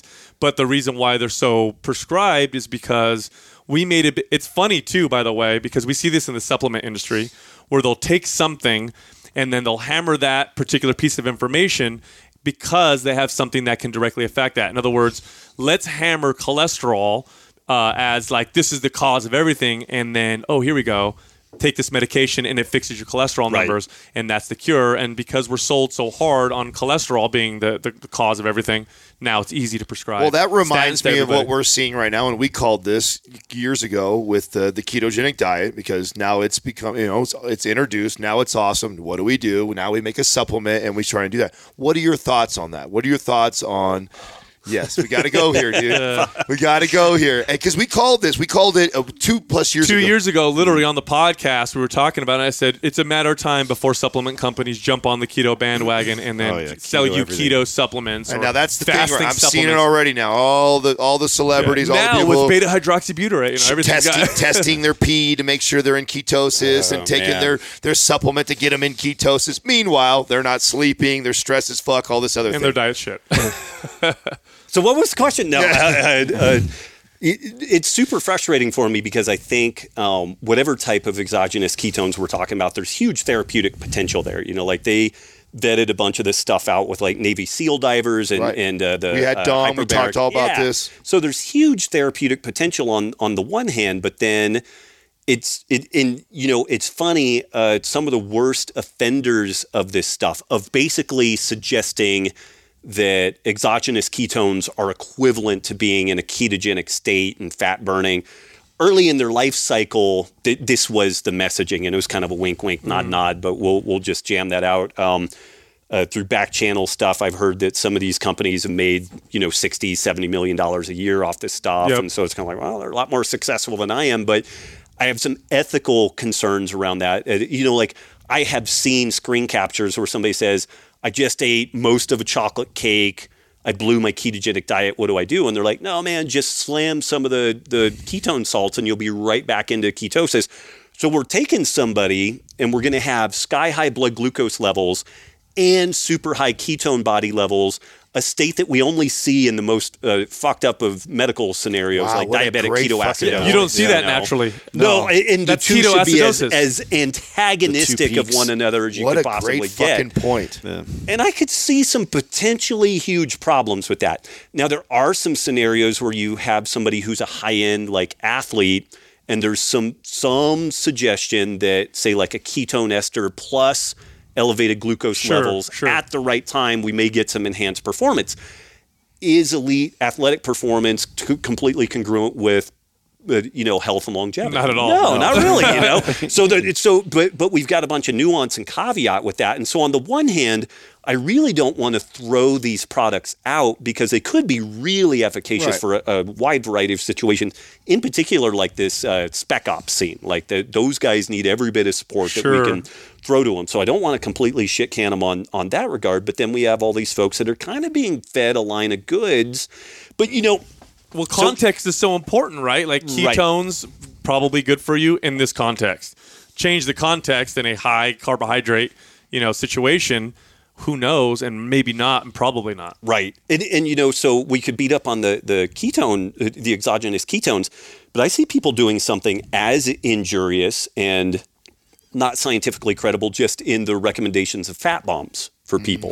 So Just throw this, add this to your diet. ju- yeah, just uh, you know, uh, so I We I could saw thank it. uh, Bulletproof Coffee for that one. man, yeah, right. It's so weird. 600 calorie coffee in the morning. I don't have to eat for another six hours. It really holds me over. Strange. Yeah, and and y- again, there are situations where that's great. Yeah. you know, but well, we and th- let me say, say that too. We all use that, right? Yeah. We Right, do that. I, I do Yeah, it yeah. frequently. Yeah. but that that's on the day that I'm going to probably end up burning four thousand calories between jujitsu, doing farm work, and, and everything else. And it's kind of like, yeah, I, I I need that as a as a prop. But I I saw a again another screen capture where there was a person who was like, I had five cups of coffee today. Each cup of coffee, I had a half a cup of cream in it, and it, it I'm not in ketosis, and I know why.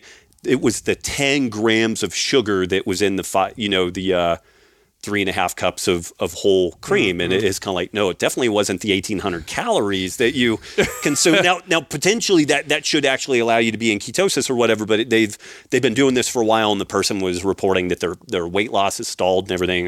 Like, everybody in this group was like, yeah, it's the sugar. It's the sugar. Maybe you could find a lower, lower carb cream or use creme fraiche because it, it's fermented. And so the carbohydrates Oh been God. reduced. That is crazyville, and and there are subsections of this ketogenic diet world where they're basically telling you to eat oil because any amount of protein releases an insulin response, and so you're you're reduced to eating oil. So you get no vitamins, no minerals.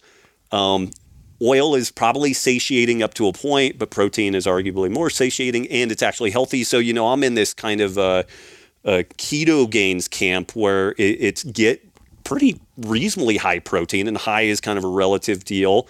If you have a fat loss goal, then you use protein to suppress appetite. Eat as much nutrient dense vegetable matter as you can, so that you know you stay under that carbohydrate threshold of of uh, really suppressing a, a potential fat burning and or just caloric deficit. You know, I mean, that, it, it, so long as we get a an easy caloric deficit introduced with adequate protein and some resistance training, magic is going to Yeah. happen. You know. Now, speaking of protein, what do you think? Because uh, we coming from the, the fitness world and the muscle building world, like protein is the magic macronutrient. You can't get enough. Eat more, more, more, and it's better for you. What do you think about uh, occasional protein fasting or going low protein sometimes?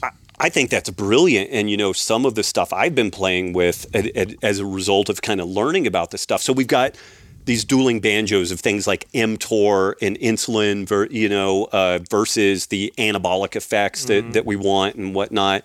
And Art De Vany, again, I just have to give that that guy a hat tip. He's like, don't just don't be fucking chronic about it. It's like dummies, you know, just be intermittent. And so, um, you know, uh, dinner happens at 5 p.m. You eat breakfast at maybe 9 a.m., maybe 10 a.m.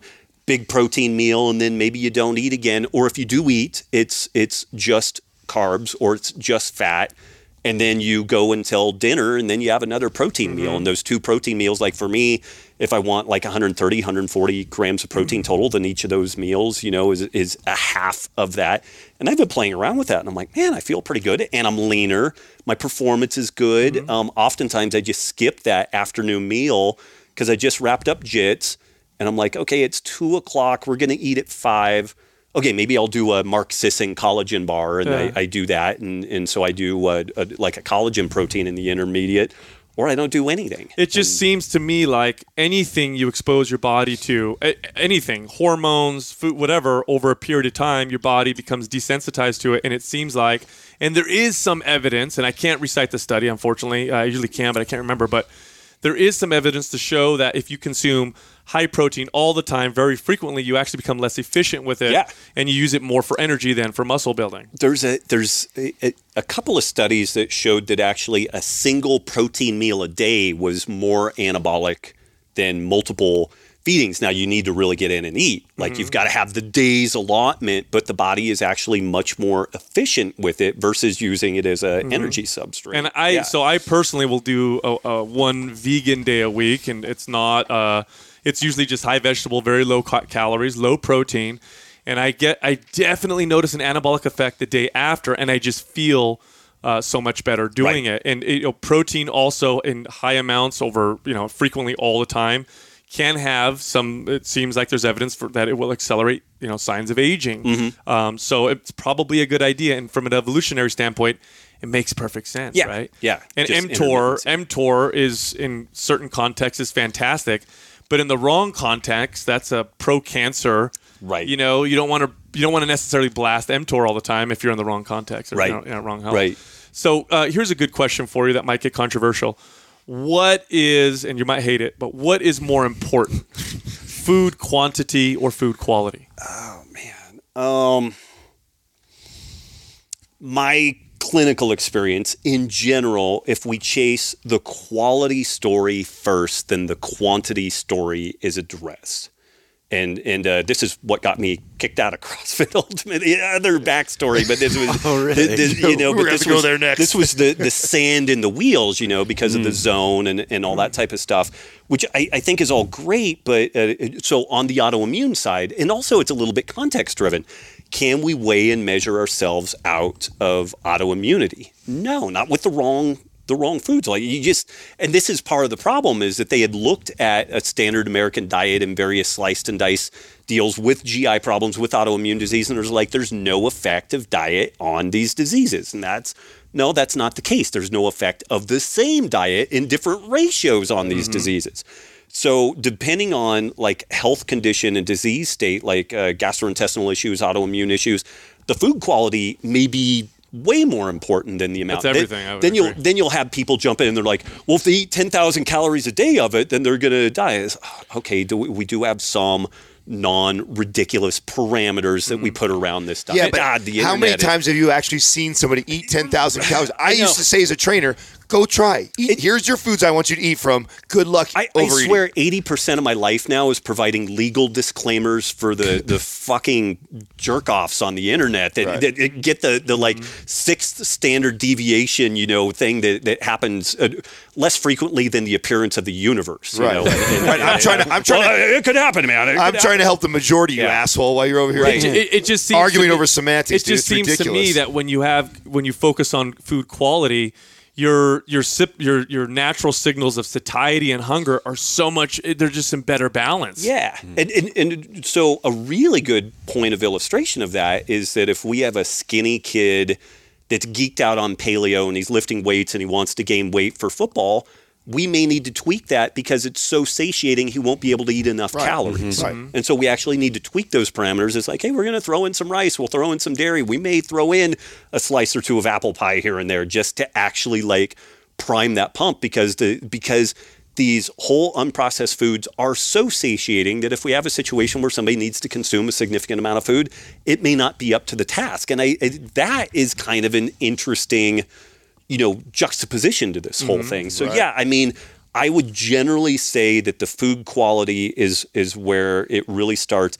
Now, clearly, if we want to get to like figure competitor level of leanness and stuff like that, we've got to start weighing and Totally measuring different. food. But but yeah, I mean, I'm I'm just uh, uh, really kind of nervous about like the impending implosion of our economy and our healthcare system due to diabetes.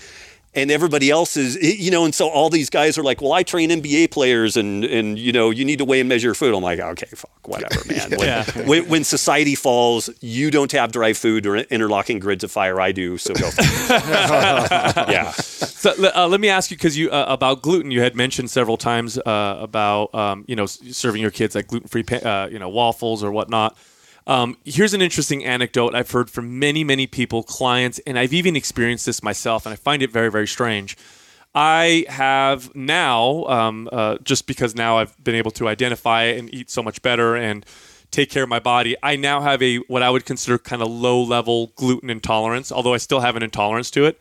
However, when I travel to Italy or to Europe, the same gluten there, uh, or maybe it's not the same gluten, but gluten there does not affect me nearly as bad. And I've heard this from many, many, many Yeah. clients. Now, my theory, or, or I'm, what I'm deducing from this, is I know that in the U.S. here, um, glyphosates are used as a desiccant on wheat many times. So they spray the hell out of wheat, and although wheat isn't a GMO, they use the glyphosates to dry them or to get them to uh, you know, ready to harvest much quicker. Whereas in Europe, they don't use that process, and if they do, they have to label it. Is that the difference, or are we just making things up, or is there really an inherent issue with gluten, or is it more the glyphosates, or both? So, I mean, for, for humans in general, gluten has always been a bit of an issue. And uh, uh, when you look at the, if you do, this is always some interesting stuff. You do evolutionary advantage and then disease. So you do evolutionary advantage celiac. And the evolutionary advantage, advantage of celiac disease is that these folks have a disproportionately elevated immune response in the gut.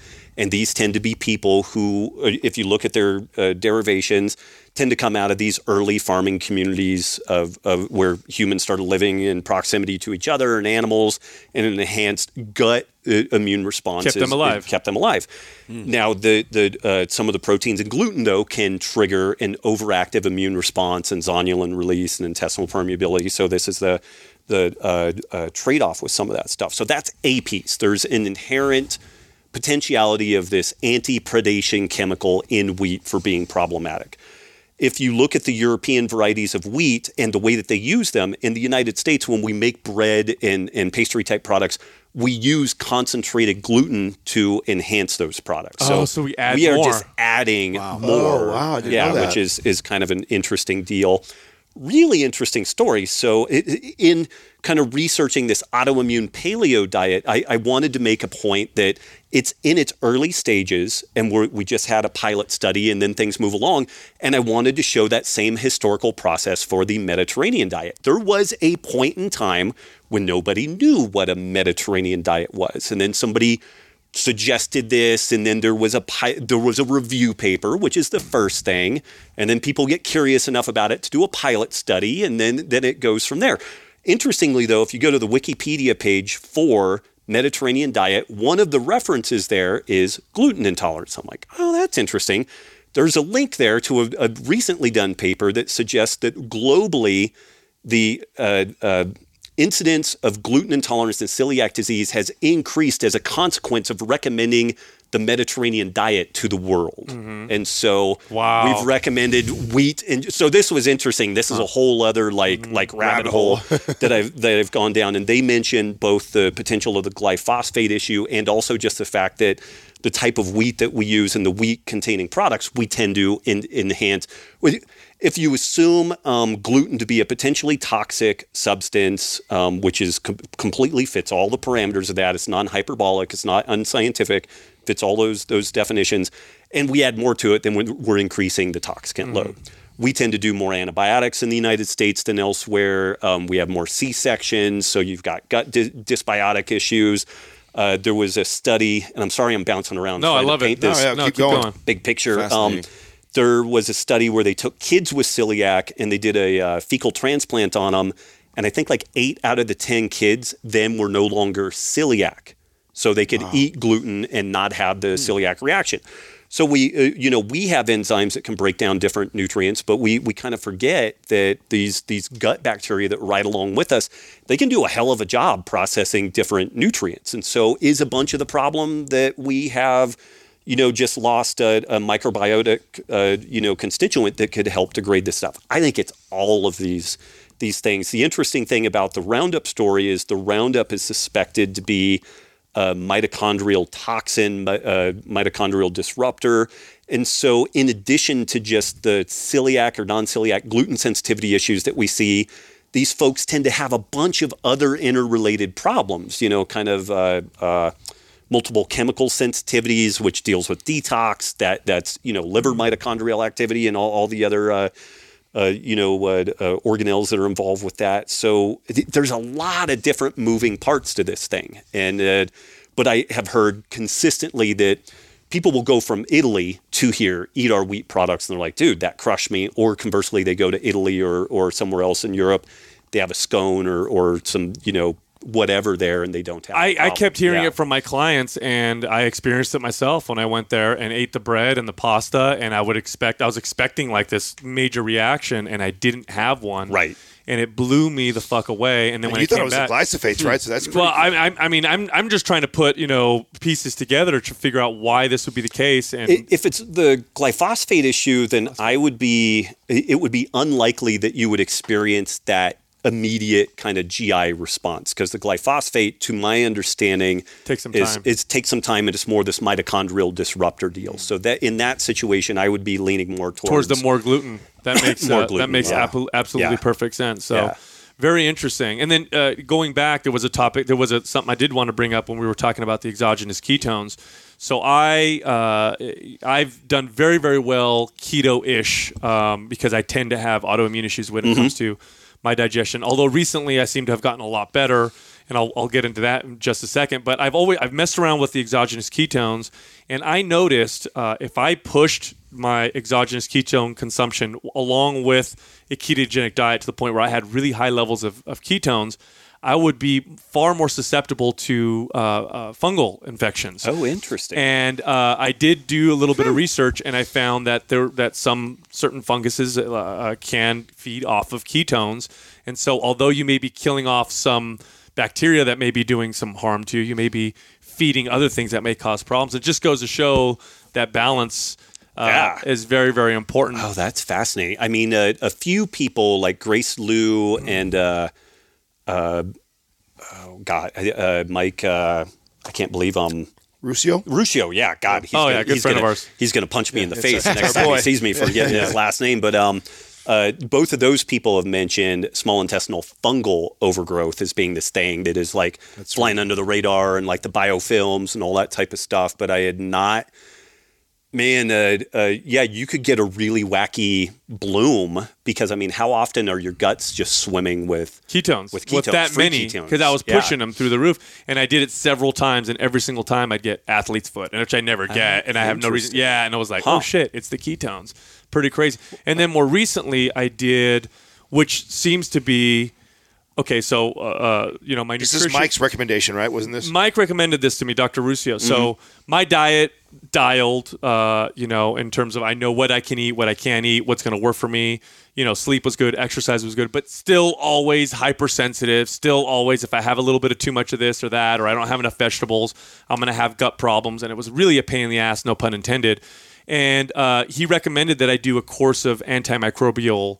You know, nat, you know, herbs or whatever, and I did these. You know, I, I did the exact same protocol with like the Saccharomyces boulardii and the the. Uh, there's like eight different bottles that you end up with, and Well, and, and, yeah. and I, I- so I started with the fast, and then I took these, you know, these supplements. I had a, you know, what they would call a Herxheimer effect, although I don't know if that how, uh, you know, if that's a real thing, but um, where I had this kind of reaction for a couple days, and then I felt better, and I did that twice, and I swear to God, my gut has never been better or healthier. It's almost like I had to go in and kill Right. a bunch of shit, and you did the same thing. I thing. did the same thing, And, how did it work for you? You know, it's funny. So I did it for a month and I felt good up until a month. I was heading into month two and then I felt crushed. Like it felt terrible. So I went off of it and I, I would have some kind of ups and downs. And then I did a month of keto while I was rehabbing my, my MCL strain. And, uh, and it's interesting during that time, I, I'm doing some work with the Tommy Woods at, at uh, Nourish Balance Thrive. And so I, they did some stool samples and everything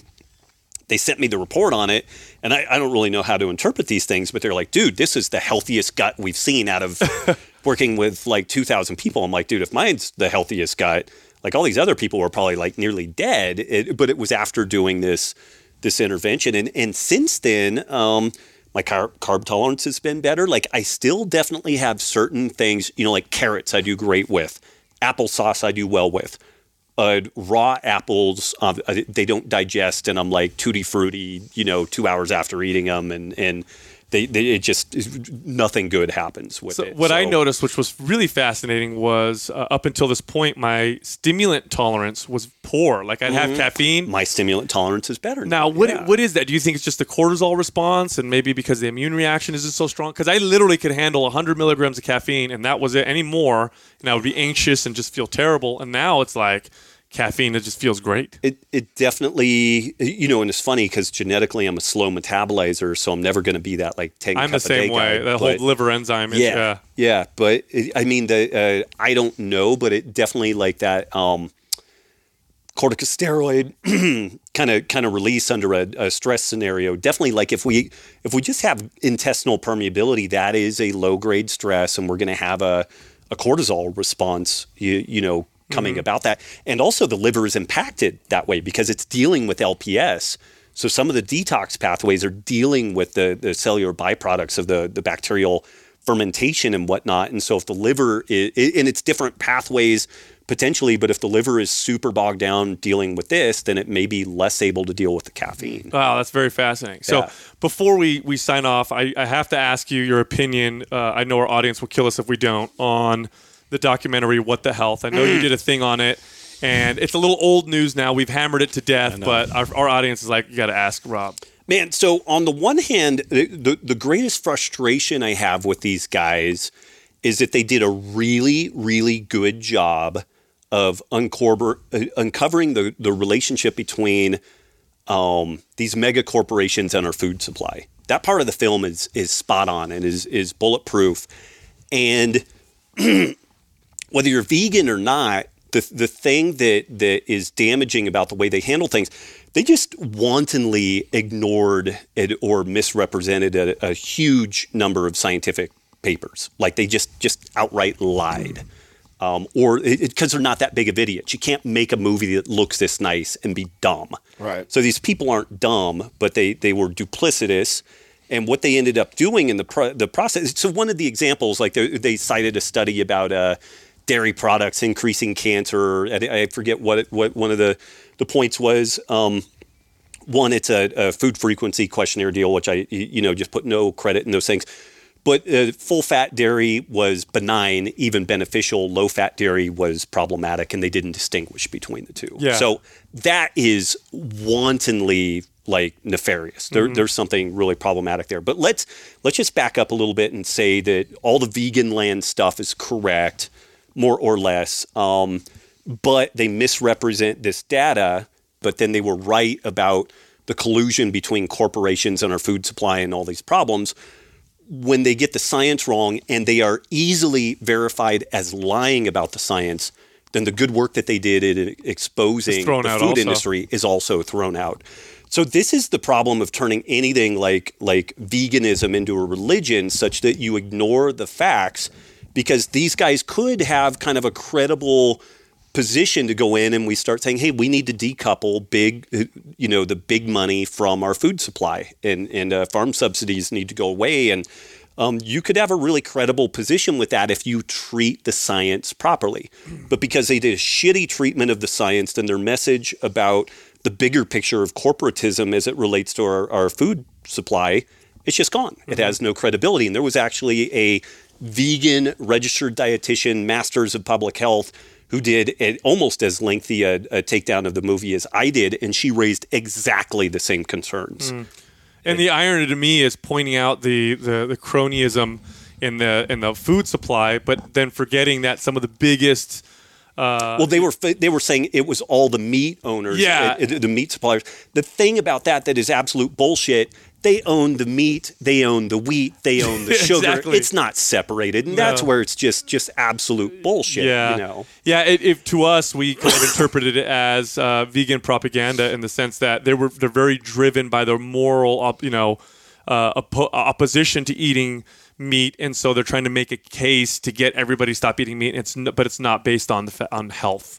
It's just we don't want to eat meat, so let's try and lie to everybody. to Well, when you draw case. parallels to what was eggs and cigarettes, uh, Right. Two eggs is like e- giving your kid like a pack of cigarettes for breakfast. Like, right and and you know I, I don't know if you guys want to unpack all that stuff but there was a tiny subset of people that were hyper responders to dietary cholesterol and it, but even then th- this begs the question we just had this statin mm-hmm. you know discussion so there there are some people who are hyper responders to cholesterol and and so and i mean again it's a really really small piece of the overall pie but if they consume eggs, they do get an elevation in cholesterol levels, which still begs the question: Did it just raise Right. cholesterol? Is did it bad? raise lipoproteins? Does it have any bearing on anything, particularly because you're supplying uh, choline and lecithin and, and antioxidants in in the egg? Even the shitty shittiest eggs have have some remarkable uh, uh, nutritional quality. So that's all. uh, you know, uh, completely, you know, a, a bunch of stuff to unpack. And they extrapolated it to the totality of the population and said everybody responds exactly the same way and that it's correlated to like a 15, you know, cigarette a day habit. And, and you know, if you're going to throw stuff out like that, although people say ridiculous shit all the time, so I, I guess it, it, it, it's Well, it- this it's one actually, works. and I think why we we came out, did an episode, and we've talked about it and probably hammered it to death was I was surprised on how much how many people it impacted. oh yeah, yeah, it was like I was my phone and messages and seeing people all of a sudden, oh, I'm going vegan now, and I was like, oh my god, really sheep? Everybody, come on, seriously, right. Cigarettes, eggs, come on, that right away. And we're racist if we eat uh, what it? Pork or something like that. yeah. that was my favorite one. But but and uh, definitely this will get the listenership down. But I mean, if you can politicize anything right now and try to make it a race or gender issue, Oh gosh. then it's there. And and Just when I thought I couldn't like you anymore. You say something like that. well, and and let, Divide let- and conquer. let- let's let's be honest. What i- i- if you show me a uh, a, a Republican vegan or a conservative vegan, then um, you, what you are showing me is someone who probably saw an animal slaughtered in their their youth. And they just can't even deal with the thought of eating meat. It's got nothing else to do with anything. But I mean, the the the political divide in this this whole story. So it's interesting, like the global warming stories and and uh, God, the social justice kind of element to it. But dude, that's sexy. And if you if you even just try to have a discussion about it, I'm not even saying arguing, but if you just ask some questions like, well, better educate me on this. You know, it's like you are an asshole immediately. You know, and it's like, okay, and and uh, got it. I don't know if you guys have followed any of the Jordan Peterson stuff. You know, like Rogan and all that jive. Like, um, people don't appreciate that this. Um, uh, there's a a constant cycling and backlash, and, and when the kind of lunatic fringe left goes crazy, there's a chunk of kind of centrist individuals that migrate to the right Uh huh. And migrate to the right. And then what they've done is anybody who is there's a race to the bottom in the uh, the marginalization deal. So I don't know. You could be a little ethnic, possibly. So you are more marginalized than I am because I'm clearly Whitey Right. McWhiterkins. So we've You got talking a about the oppression there. Olympics? Yeah, the oppression Olympics. But then nickname. whoever is at the bottom of that thing, everybody else is an oppressor. And they get sick of fucking being an oppressor for just having a pulse. And then you start peeling people. And what's scary is the right is well armed, well organized. And if you want to radicalize that scene, you could have some really shitty Yeah. stuff go down, and people just don't. no, it's uh, it's crazy, but it, yeah. And you guys may want to edit all this shit out. I, I, I Oh, wouldn't blame you. So. We're going to stop soon only because I'll get going with you, and this will turn Yeah. into something completely Yeah, different. But yeah, if, if you can politicize, they, they will politicize anything, including diet. Because if you ask the average person, how does a liberal typically eat, or how does a conservative typically eat, they will give you diets that they think that they Right. eat because it's been so politicized. Although diet has fucking nothing to do with any any of it. So Right. Anyway, man, always always a pleasure talking. Yeah, to you. Honor Yeah. being with you guys. Yeah, Uh, you- Excellent, brother. Well, thanks again. Thank you guys. Excellent. So go to YouTube, check out Mind Pump TV. There's a new video posted every single day. Also, we're still offering 30 days of coaching. It's for free. It's at mindpumpmedia.com. Thank you for listening to Mind Pump. If your goal is to build and shape your body, dramatically improve your health and energy, and maximize your overall performance, check out our discounted RGB Super Bundle at mindpumpmedia.com. The RGB Super Bundle includes MAPS Anabolic, MAPS Performance, and MAPS Aesthetic. Nine months of phased expert exercise programming designed by Sal, Adam, and Justin to systematically transform the way your body looks, feels, and performs. With detailed workout blueprints and over 200 videos, the RGB Super Bundle is like having Sal, Adam, and Justin as your own personal trainers, but at a fraction of the price. The RGB Super Bundle has a full 30-day money-back guarantee, and you can get it now plus other valuable free resources at mindpumpmedia.com. If you enjoy this show, please share the love by leaving us a five-star rating and review on iTunes and by introducing Mind Pump to your friends and family. We thank you for your support, and until next time, this is Mind Pump.